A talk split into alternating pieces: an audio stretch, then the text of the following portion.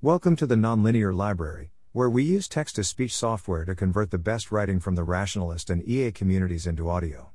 This is Hypotheses about Finding Knowledge and One Shot Causal Entanglements, published by Jemist on December 1, 2021 on the AI Alignment Forum. Epistemic status My own thoughts I've thought up in my own time. They may be quite or very wrong. I am likely not the first person to come to these ideas. All of my main points here are just hypotheses which I've come to by the reasoning stated below. Most of it is informal mathematical arguments about likely phenomena, and none is rigorous proof. I might investigate them if I had the time, money, slash programming skills. Lots of my hypotheses are really long and difficult to parse sentences. What is knowledge? I think this question is bad. It's too great of a challenge. It asks us, implicitly, for a mathematically rigorous definition which fits all of our human feelings about a very loaded word. This is often a doomed endeavor from the start, as human intuitions don't neatly map onto logic. Also, humans might disagree on what things count as or do not count as knowledge. So let's attempt to write this wrong question. Imagine a given system is described as knowing something. What is the process that leads to the accumulation of said knowledge likely to look like? I think this is much better. We limit ourselves to systems which can definitely be said to know something. This allows us to pick a starting point. This might be a human, GPT 3, or a neural network which can tell apart dogs and fish. In fact, this will be my go to answer for the future. We also don't need to perfectly specify the process which generates knowledge all at once, only comment on its likely properties. Properties of learning. Say we have a very general system, with parameters theta, with t representing time during learning. Let's say they're initialized as theta 0 according to some random distribution. Now it interacts with a dataset which we will represent with x, taken from some distribution over possible datasets. The learning process will update theta 0, so we can represent the parameters the parameters after some amount of time as theta, theta 0, x, t. This reminds us that the set of parameters depends on three things the initial parameters, the dataset, and the amount of training. Consider theta, theta 0, x, 0. This is trivially equal to theta 0, and so it depends only on the choice of theta 0. The dataset has had no chance to affect the parameters in any way. So what about as t? We would expect that theta theta 0, x equals theta, theta 0, x, depends mostly on the choice of x and much less strongly on theta 0. There will presumably be some dependency on initial conditions, especially for very complex models like a big neural network with many local minima. But mostly it's omega which influences theta. So far, this is just writing out basic sequences stuff. To make a map of the city, you have to look at it, and to learn, your model has to causally entangle itself with the dataset. But let's think about what happens when omega is slightly different.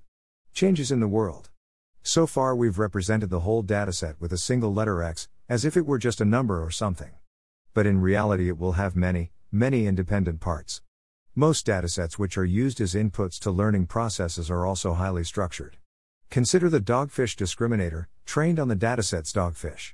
The system theta theta 0, dogfish, could be said to have knowledge that dogs have two eyes. One thing this means if we instead fed it an x which was identical except every dog had three eyes, TED, then the final values of theta would be different. The same is true of facts like fish have scales, dogs have one tail. We could express this as follows Theta theta 0 is dogfish plus deltas did. Where deltas did is the modification of photoshopping the dogs to have three eyes. We now have theta theta 0 is dogfish plus delta did equals theta theta 0 is dogfish plus delta theta theta 0 is dogfish deltas did. Now let's consider how delta theta theta 0 x delta x behaves. For lots of choices of delta x, it might just be a series of random changes tuning the whole set of theta values. But from my knowledge of neural networks, it might not be. Lots of image recognizing networks have been found to contain neurons with specific functions which relate to structures in the data, from simple line detectors, all the way up to cityscape detectors. For this reason, I suggest the following hypothesis. Structured and localized changes in the dataset that a parameterized learning system is exposed to will cause localized changes in the final values of the parameters. Impracticalities and solutions. Now it would be lovely to train all of GPT 3 twice, once with the original dataset, and once in a world where dogs are blue. Then we could see the exact parameters that lead it to return sentences like the dog had, chocolate rather than azure fur. Unfortunately, rewriting the whole training dataset around this is just not going to happen. Finding the flow of information and influence in a system is easy if you have a large distribution of different inputs and outputs, and a good idea of the direction of causality. If you have just a single example, you can't use any statistical tools at all. So, what else can we do? Well, we don't just have access to theta.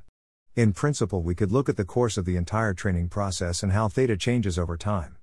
For each time step, and each element of the dataset X, we could record how much each element of theta is changed. We'll come back to this.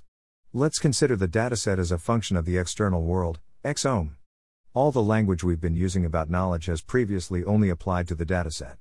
Now we can describe how it applies to the world as a whole. For some things, the equivalence of knowledge of X and ohm is pretty obvious. If the dataset is being used for a self driving car and it's just a bunch of pictures and videos, then basically anything the resulting parameterized system knows about X it also knows about ohm.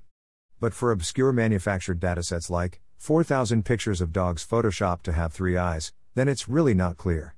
Either way, we can think about ohm as having influence over x the same way as we can think about x as having influence over theta. So we might be able to form hypotheses about this whole process. Let's go back to dogfish. First off, imagine a change omega nu equals ohm plus delta omega, such as dogs have three eyes. This will change some elements of x more than others. Certain angles of dog photos, breeds of dogs, will be changed more. Photos of fish will stay the same. Now we can imagine a function delta theta, theta 0, x ohm, delta x ohm, delta omega. This represents some propagation of influence from ohm x theta. Note that the influence of ohm on x is independent of our training process or theta 0. This makes sense because different bits of the training dataset contain information about different bits of the world. How different training methods extract this information might be less obvious. The training process.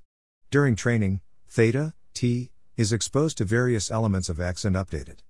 Different elements of X will update theta, T, by different amounts. Since the learning process is about transferring influence over theta from theta 0 to ohm, acting via X, we might expect that for a given element of X, it has more influence over the final values of the elements of theta which were changed the most due to exposure to that particular element of X during training. This leads us to a second hypothesis. The degree to which an element of the dataset causes an element of the parameters to be updated during training is correlated with the degree to which a change to that dataset element would have caused a change in the final value of the parameter. Which is equivalent to knowledge of a specific properties of the dataset is disproportionately concentrated in the elements of the final parameters that have been updated the most during training when exposed to certain dataset elements that have a lot of mutual information with that property. For the dogfish example, Elements of parameter space which have updated disproportionately when exposed to photos of dogs that contain the dog's heads, and therefore show just two eyes, will be more likely to contain knowledge of the fact that dogs have two eyes. This naturally leads us to a final hypothesis.